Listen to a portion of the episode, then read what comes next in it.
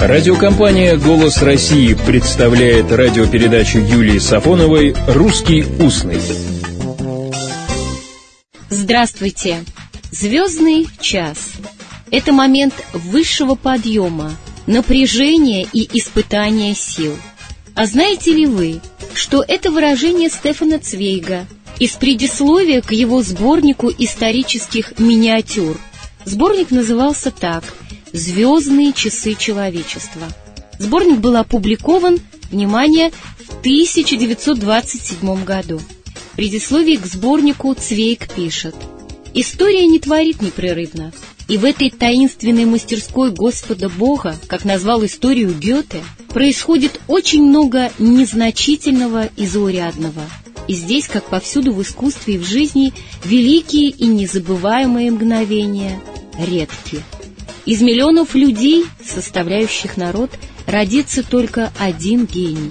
Из миллионов впустую прошедших часов только один становится подлинно историческим звездным часом человечества. Цвейк объясняет, почему он так назвал сборник «Звездные часы человечества». Я назвал эти часы так потому, что, подобно вечным звездам, они, звездные часы, неизменно сияют в ночи забвения и тлена. Вот те, кто, по мнению Стефана Цвейга, своим звездным часом предопределили грядущие года и столетия. Испанский конквистадор, открывший путь к Тихому океану в сентябре 1513 года, Руже де Лиль, написавший в апреле 1792 года Марсельезу, первооткрыватель золота Эльдорадо, кончивший жизнь в нищете, Иоганн Зутер, Филд, проложивший кабель телеграфной связи через океан между Америкой и Европой в июле 1858 года, капитан Скотт, который ценой своей жизни одним из первых проложил путь к Южному полюсу в январе 1912 года. Среди звездных часов и звездных имен Цвейк помещает и миниатюру «Невозвратимое мгновение». Лишь на миг великое снисходит до ничтожества. Эта новелла посвящена битве при Ватерлоу, но мы не будем об этом. Прочитайте, если вам интересна эту новеллу. Мы вернемся к звездным часам человечества. В одной из миниатюр Цвейк написал «20 век взирает на мир – лишенный тайн.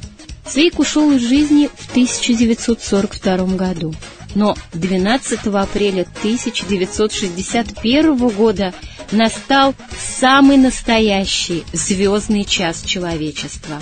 Рассвет, еще не знаем ничего, обычные последние известия, а он уже летит через созвездие, Земля проснется с именем его — Широка страна моя родная, знакомый голос первых позывных, мы наши сводки начинали с них, и я недаром это вспоминаю, не попросив подмог ни у кого, сама восстав из пепла войн и праха, моя страна, не знающая страха, шлет ныне в космос сына своего.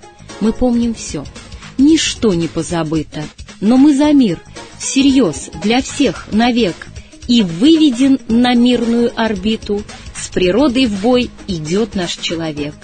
Волнение бьет, как молоток по нервам, не каждое такому по плечу.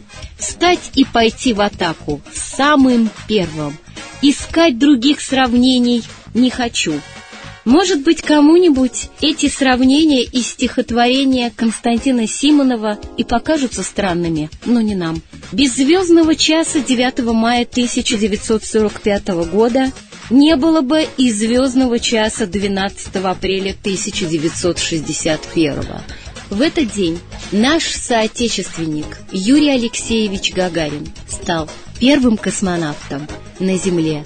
Это был звездный час. Всего доброго! С вами на русском языке разговаривала Юлия Сафонова. Добрых слов и добрых встреч! «Русский устный» – программа Юлии Сафоновой.